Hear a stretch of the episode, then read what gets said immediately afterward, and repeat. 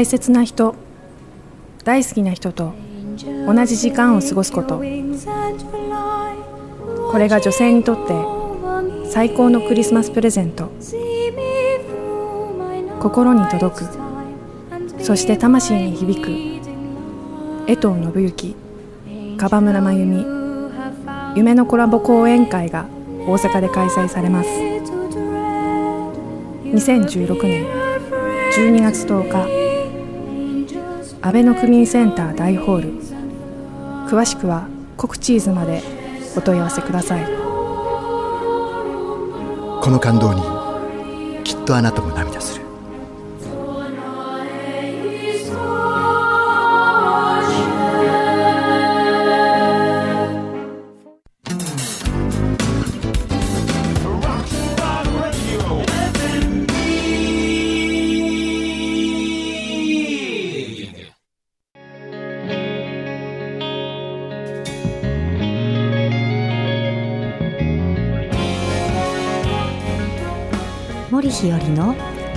ワトセトラジオ。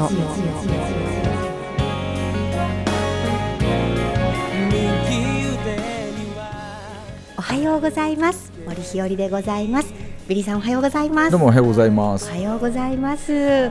もう秋ですね。秋ですよね。いや本当あの、はい。山並みがですね、ええええ朝日を浴びてというか、パッと朝を開けると、ええ。赤くなっているのがよくわかりますよね。はい。徐々に徐々に。いやいい季節ですね、はい。なんかですねあの栗率が高くなってきましたね。ないです？栗率が。あ、栗。そうそう栗栗率が栗に出会う率が上がってきましたね。そうですよね。はい、い、やなんかこの前もデザートねいただこうと思ったらなんかクリクリクリクリしてましたよ。栗ってあれはい野菜なんですか、果物なんですか、何なんですか？あれは。あれはうん。木の実です、あ、木の実ですね。はいはいはい。木の実はなん。なんやろね。やいやいや野菜と果物に含まないと思いますよ。別格？別格？よく小学校の時にやったじゃないですか。あの、はい。おやつに入れていいか悪いかね。ありましたね、い、やーおやつには入れてください。あバナナと同じくくりで。栗 はねあのいい一匹のあの虫が食ってたらダーッと虫が食われるって言ってね、あそうなんですね、はい。い、や私ね栗ご飯にこだわりがございましてね。栗ご飯の甘い栗ご飯ですか？栗ご飯です、あの栗いや甘いですか？栗なんか栗ご飯って甘くないですか？なんか。栗が甘いから甘く感じるんじゃないですあかー僕甘くない栗ご飯好きなんですけどね。わかります。いや私ね、何にこだわりがあるかっていうと、はい。栗ご飯はですねお醤油味にしてほしくないんですよ。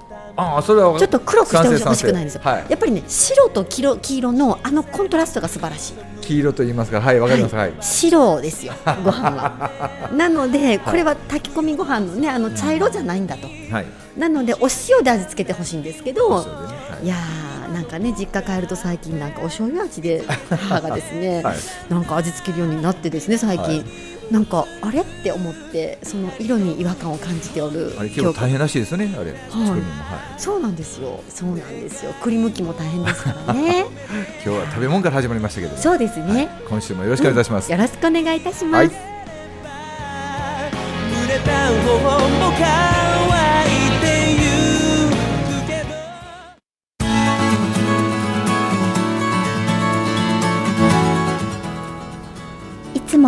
もワトラジオをお聞きくださりありがとうございます。当番組では番組のスポンサーを募集いたしております。詳しくは番組のホームページをご覧ください。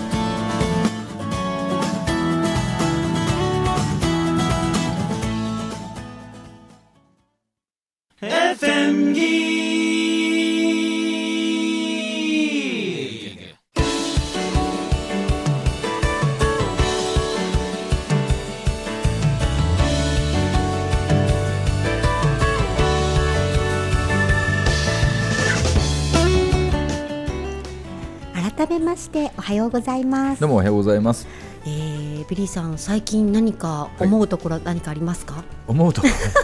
急に栗ご飯から来てこの思うところですか？そうそうそうそういや今ね、はい。ちょっと一瞬遠く行ってまして私。幽体離脱してたね？そうそうヒュって帰ってきましたけれども、はい。なんかふわっとどっか行ってたのではい。なんかスタートも2秒ぐらい出遅れましたでしょ今。そうですねでもあの10月ってね、はいあの4月と10月ってこう、ええテレビ番組とか、ええいろんなもん変わったりしますけど僕はいどちらかというと、え10月ってなんかいろいろこう変わる時やっていうふうにいつも感じてるんですよね。なるほど。はい。うん、確かにそうですね。うんなんとなく私もそんな感じが何がっていうことないんですけれども、なんとなくそんな感じがしますね。で思うところっていうことは、うん、ちょっとオンラインあオンライン違うオンエアの前に今はいお話き言ってたんですけど、うん、結構あの講演の依頼が増えましたね僕も。はい。講座とかセミナナーじゃなくて、えはい。ええええ公演ってでも一回ですか？そう僕それが苦手なんで、ちょっとそれをはい。日和大先生に教えていただきたいなといやいやいやいやいや。いやいやいや。私あの私に聞いたらもうえらいことになりますよ。いやえらいことになってませんって いや講演ってなうん。多いでしょ、ヒロさんも。いや講演ねさせていただくことね、ありますね、うん。いや私も実は講演はあまり苦手でですね。あまり苦手で。あまり苦手ででですね、はい。やっぱりあのなかなかその私の良さはですね、はい。自分で言うのもなんですけれども、おそらくあの噛めば噛むほど。それそれそれ。もう間違いなくひろりちゃんはあのスルメみたいな女性ですよね。いやいやなんかねあそうそうそれ言われたのがですね、うん。おそらくもう4年ぐらい前にですね、はい。えっと今2000何年ですか？16年。16年、はい。じゃあもうもしかしたら5年ぐらい前になるかもしれないんですけれどもあの私ね本当にこの世界に入るきっかけになったのはですね、はい。あの中村文明さんといあうははい。い。あの三重県の伊勢に会社がある方なんですけれども、この曲でもね、はい。見る元気が湧いてくるという番組やっておりますけども、そうですね。はい。はい。でその方にまあ再会をしたんです。もうお会いしたのは初めてお会いしたのもずいぶん前なんですけれども。あの東京の品川駅でですね、うん。再会したというところからですね、はい。私の講演活動のきっかけをいただいた方なんですけれども。駅で再会してこの講演活動のきっかけになったという。そうなんですよ。ごいやもうね私あのほら中間文明さん主催の五円紬大学ってありますよね、はいはいあの時はですねそう、あそうですよね。い。つも第2回のこう、あの担当がビリさんですからね、はい。で私はあの各地域によるんですけれども、はい。第5回目をうん。担当させていただいていて、でいつもやっぱりあのもちろんながら五円紬大学に来られる皆様は中村文明さんのことを知ってらっしゃるから来られるのでなのでね。はい、はい。なので私はその五円紬っていうテーマもありますので、あのーなぜ私はこの今五円紬で第五講座を担当させていただいているのかっていう話を、うん。だいたい自己紹介として3時間ぐらい喋ると だから今ねあの品川駅であったんですねみたいな話が来たので、はい。あこれはこの出会いの話していいのかなって一瞬思ったんですけどあかんあかんあかんあかんと。それを喋ったら3 3時間かかると。でいつもですねそうそう。あのいつもねそのあの時々ついて時々ですですけど来てくださるですね、はい。あのゆうきさん中西ゆうきさん。あウォーリーね。はいはいはい。ウォーリーさん、はい。ウォーリーさんがですね、うん。いつも私が自己紹介張り切ってしてると、うん。途中で巻いてくれとか早くとかいうねサインを出してくださるんですよ。チョキチョキ切るようなサインとかぐるぐる巻くサインね。はいはい。そうなんですよ。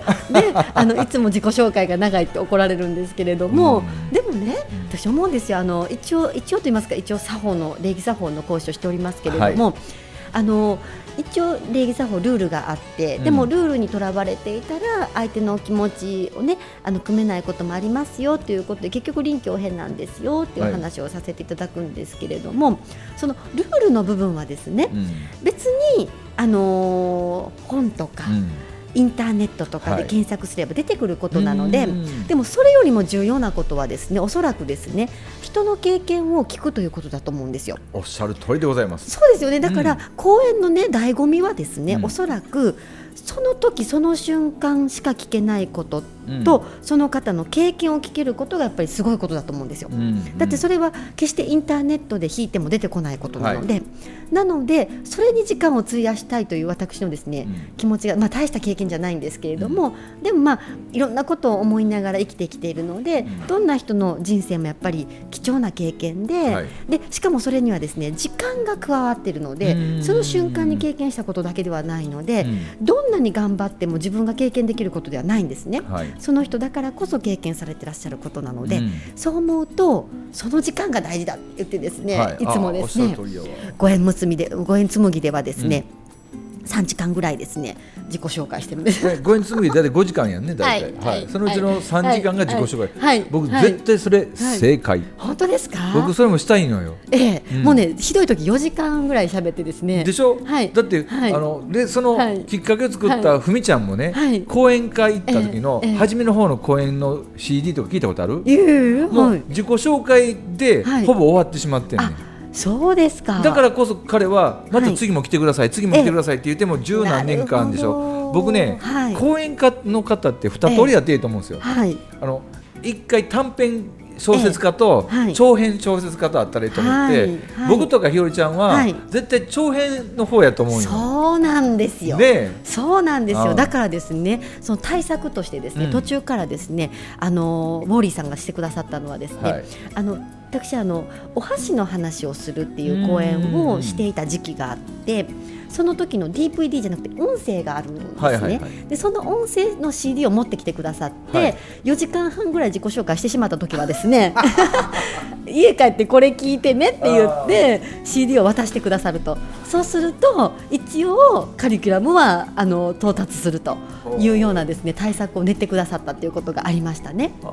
はい、僕ねで思うけど、五円紡ぎ大学ってね、はい。あれ第六個まであるじゃないですか。はい、でもうこかれこれ三年目、そうですね。三期生ある時あるし、二期生や三期四期生かな？わからないけど、あれ結構僕呼ばれてるんですけど、ええ。あれ行った後、はい。必ずほぼ呼んでいただける方が僕らにしてみたらありがたいじゃないですか。いやすごいなと思います。ご縁紡ぎの皆様って、ねはい本当にご縁を紡いでくださるんですよ。でしょ？ということははい一回こきで終わっちゃダメだと思いまいやせんか？本当そう思うんですよ。だからね公演はあの一回じゃダメですね。うん、連続公演ですね。その通りだから連続講座ならぬ連続公演がいいですね。で多分私の場合4回目ぐらいから面白くなると思いますよ。だから1回目から3回目ぐらいはちょっと我慢してもらってですね。だってね、はい。森ひよりさんって言ったらどんな人柄なんやって知らん人が多いじゃないですか。なあ私もまあまあ人見知りなのでね。最初の2回ぐらいはですねまあまあ猫かぶるみたいなところがあってですね、はい。3回目ぐらいから徐々に脱ぎ出すっていうところが脱ぎ出すんですね。あるんです、はいまあまあ脱ぐんですね、は徐々に、はい。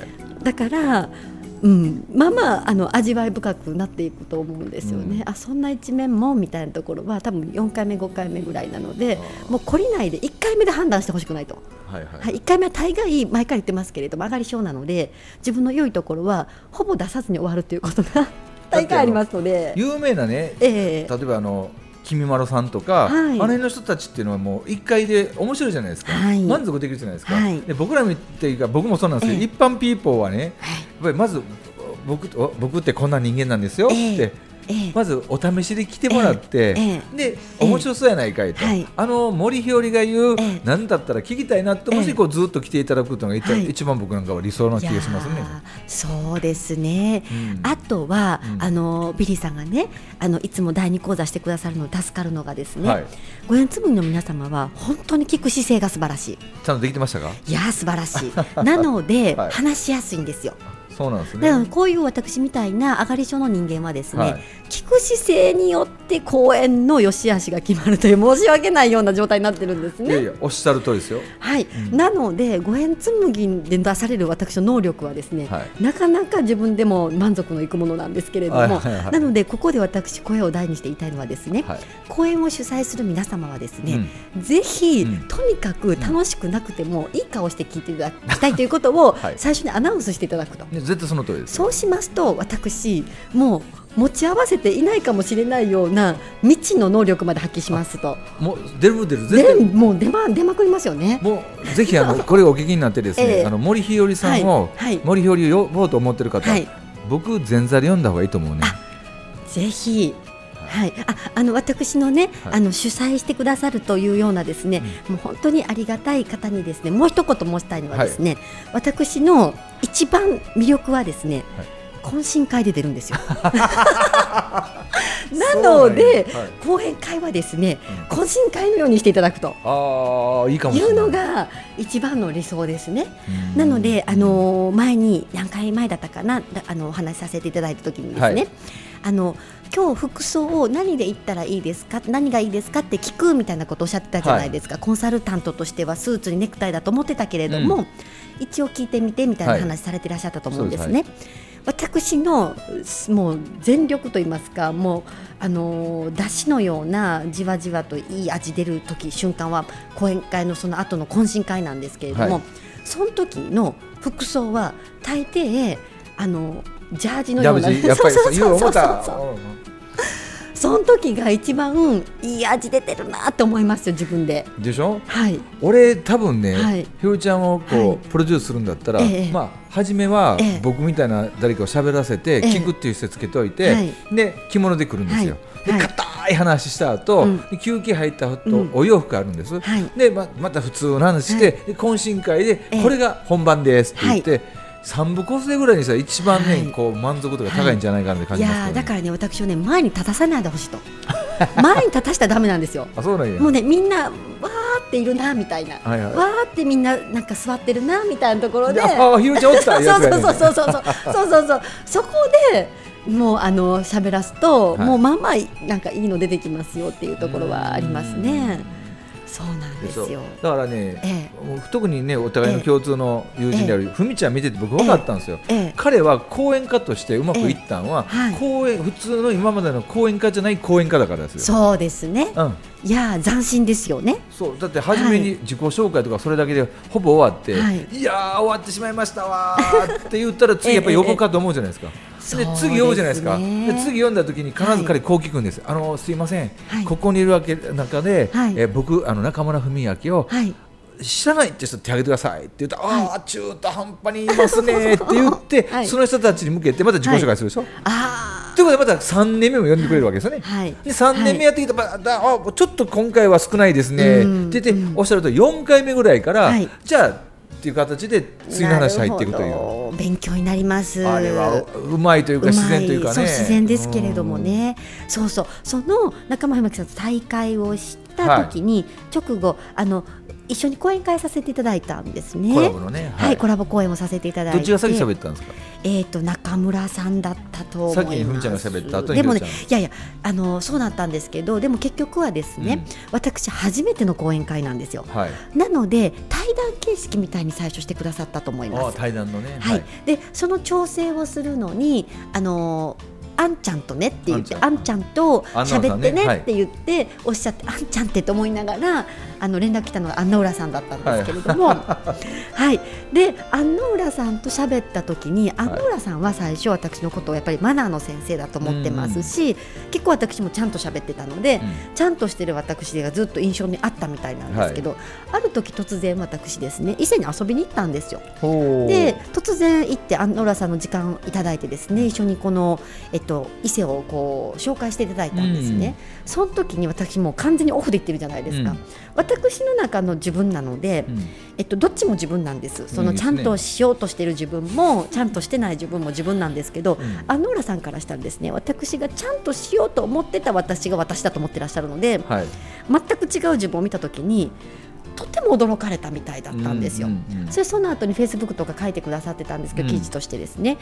本当に驚かれたんだなと思ったのがそのだしあの噛めば噛むほど味が出るっていう感じだったみたいなことを書かれた時にあ自分は自分だから別に普通に喋ってるんですけれどもでもあいつもこの仕事のそのマナーの先生を見てる自分からすると味があると思っていただけるんだなっていうのを感じたというのがその5年前にあれ5年になるんですかね。はって、はい。僕忘れましませんよあのポッドキャストっていうええええ。やつで、ええ。その今品川駅でええ。面白い人に会ったんですよっていう、あの初々しい、普通のひよりちゃんの僕は、あの聞聞いてますし両と僕乗ってますよ。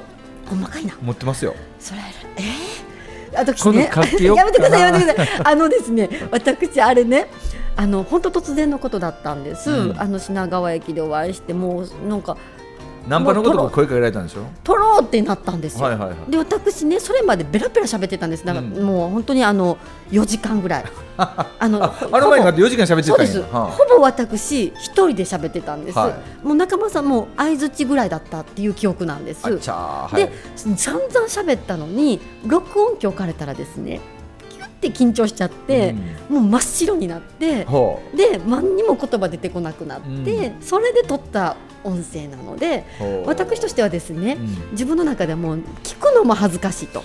なのであれ以来5年うん。一度も聞き直していないんですよ。僕ずっと聞いてるよ。やめてください。恥ずかしい。でもあの音声聞いてって言って多いよ公演公演来てくださる方とか、うん。あのフェイスブックで連絡くださる方とかっているんですよ。あの結構ねあのふみちゃんのポッドキャストがそのままうちの番組来てるじゃないですか、はい。このうちの番組はあのポッドキャストを通じて、ええ。ふみちゃんが言う人にスポット当たるみたいですよねだから僕もあのポッドキャストに出るのがすっごいうん。夢というか出たいなーって思ってたら、彼がおれへん時にあんちゃんに出させてもらって、はい。僕がポッドキャストのあのみるみる元気が湧いてくるデビューは、はい。第1回目のうちのスタジオで撮ったのが第1回目やったから。あそうですか、うん。あの後あの浦さんと番組されたんですか？その後。いえその前から。ずーっと。あって、はい。あそうでしたか。そうなんですよ。いやーその回はね私の中では、まあ、私の中ではですけれども、もう封印と言いますかね。だってあれ60万人ぐらいのアクセスあったんですよ。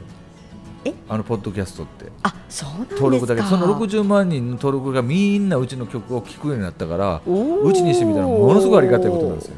さすがですね中村さそうなんであのその時にひよりちゃんのことを知ってる人が多いじゃないですか。でなくても、僕も一緒にご縁積み大学させていただいているのでワトセットラジオこれこれを聞いてらっしゃる方今みんな手挙げてると思いますけどえご縁積み大学出身の人手挙げてって言うとみんなうわーっと手挙げるぐらい聞いてますから、いやーありがたいことですね。ありがたいことですよね。もう本当にお世話になっておりますね、、はい。やーおかげさま。やっていくことで、ええだからやっぱり、僕とか、うん。あのひよりちゃんとかはさ、はい。やっぱりあのふみちゃんをかを介して知り合ったあとのりちゃんとかもね、はい。みんなやっぱりあの連載のが僕向いやそうういやいや。本当そうですよ。だって大体ですね。公演ってまあ大体大抵90分から2時間とかが多いじゃないですか。そんなんで話しきれないですよね。でしょ？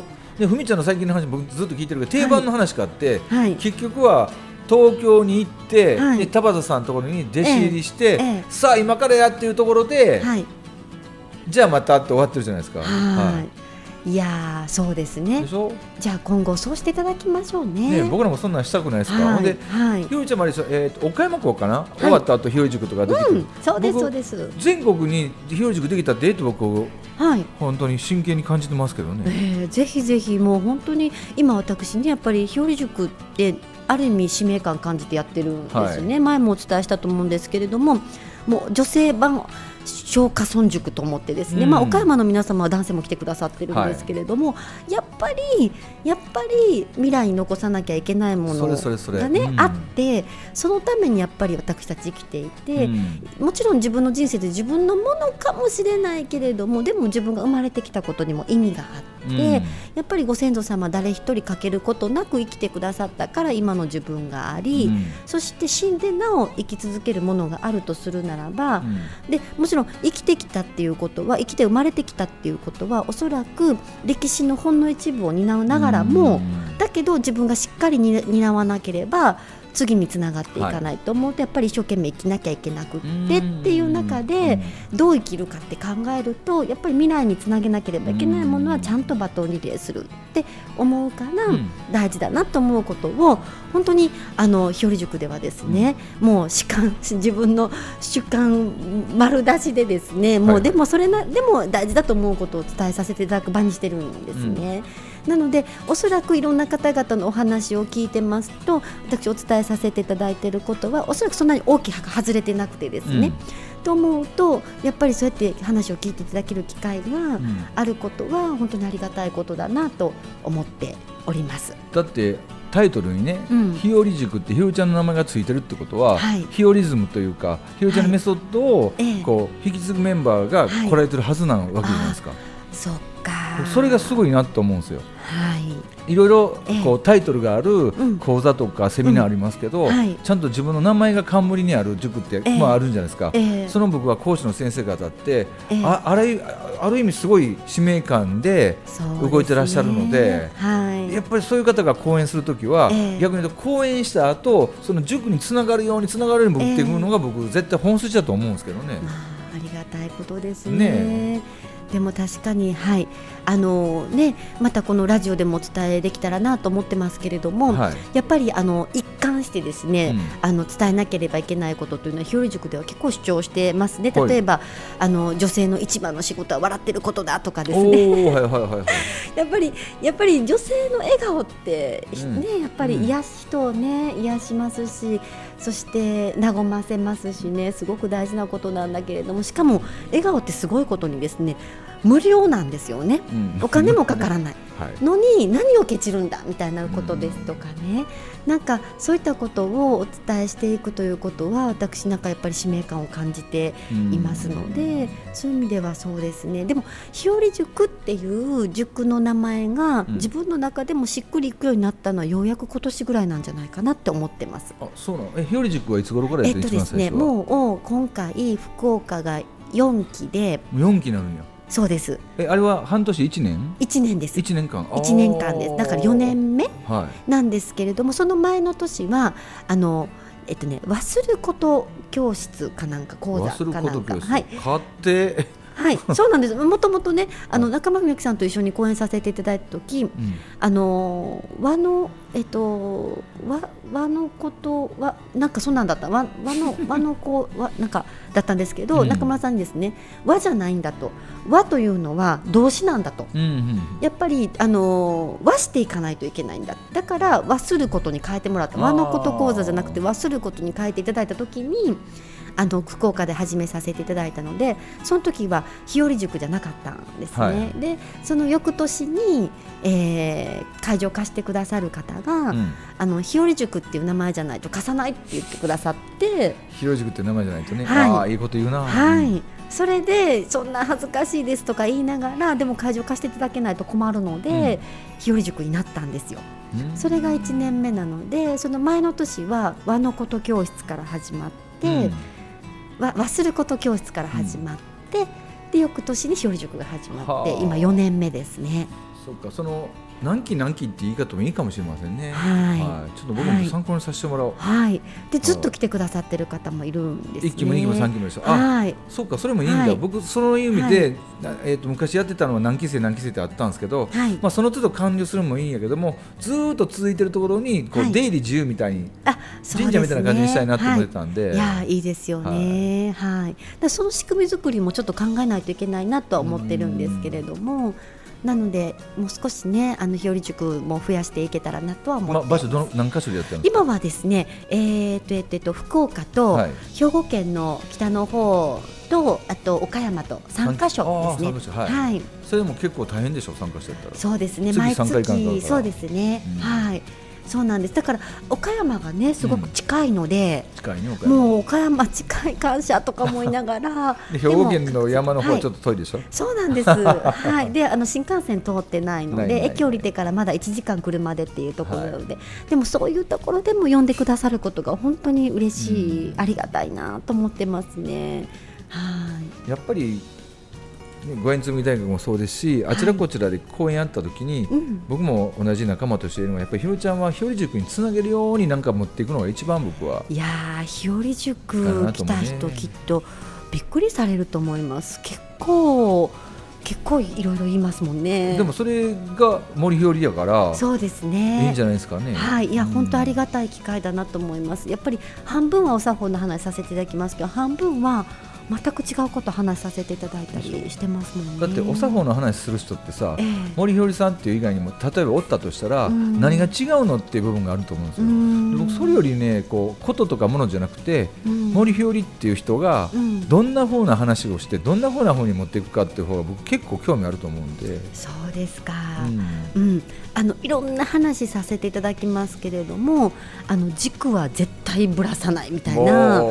なんかところはあってですね。だから本当にあのラジオではラジオしか聞けない私がいると思うんですね、そして公演では公演でしかっていうところあると思うんですけれども表裏塾はまた表裏塾してしかっていうところはあるなと思いますね。じゃあ今度あの、はい。ラジオ収録の時にさ、ええ。えっとジャージとね、ええ。で首からホイッスルぶら下げて で右手には市内でもものを持ってきてですね、はい。着ていただいたらいいかなと思いますけどね。ですね。はい、ぜひぜひ。はい。ねえ。だってジャージ姿のひろちゃんはもう皆さん見たことないわ。ま本当ですか、はい。まあまあ自然ですよ。本当に。まあカカジュアルチックな見たことあるけど、はい結構ジャージが好きなのね、い。ジャージっていうかそのトレーナー生地みたいなのが好きですね。はい。ぜひあの、はい。見てみたいなという気がしますけど、そうですか。もうはい。本当にあの自然な私がおると思います。はい。わかりました。一度ねまた自己紹介のね話も聞いと思ってますんで、はい、ぜひぜひじゃあ3時間ちょっとね特集組みますわ。はい。ありがとうございます。どうも今週もありがとうございました。はい。ありがとうございました。はい